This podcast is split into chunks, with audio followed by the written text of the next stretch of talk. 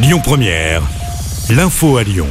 Bonsoir à toutes et à tous. Dans l'actualité ce week-end, deux trains sur trois circuleront en France. Pour rappel, les syndicats des contrôleurs Sudrail et la CGT ont indiqué maintenir leur préavis de grève pour le week-end de Noël et celui du Nouvel An. Il est dû à un conflit qui porte sur les salaires et sur les conditions de travail.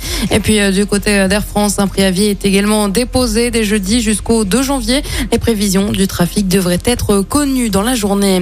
J-5 avant Noël et le COVAR, ce conseil scientifique, a livré ses recommandations pour les fêtes de fin d'année. Il préconise l'altruisme et recommande le retour du port du masque dans les lieux bondés, comme les transports en commun. Il ne tronche en revanche pas sur une potentielle obligation du port du masque. Parmi les recommandations du comité, un test à l'approche des fêtes, la veille ou le jour même pour réduire au maximum les risques et s'assurer de ne pas avoir le Covid.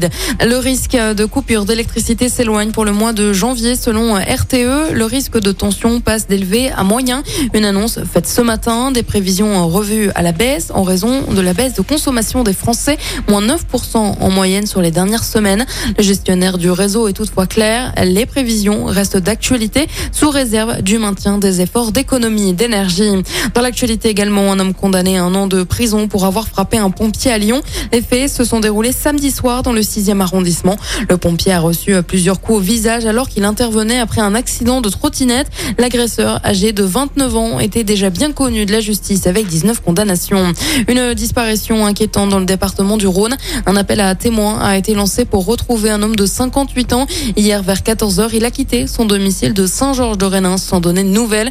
Son signalement et sa photo sont disponibles sur notre application. Si vous avez des informations, contactez le 17.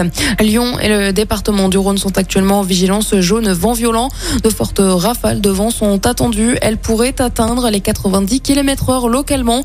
La vigilance de Météo France devrait prendre fin à 21h ce soir. En football, le feuilleton de la vente de l'OL prend fin. C'est officiel. L'OL est racheté par John Textor. Eagle Football est désormais l'actionnaire majoritaire du club lyonnais. De son côté, Jean-Michel Aulas reste président pour au moins trois ans. Il intègre le conseil d'administration d'Eagle Football. Et Karim Benzema a annoncé sa retraite internationale. Il aura disputé 97 matchs et a marqué 37 buts sous le maillot tricolore.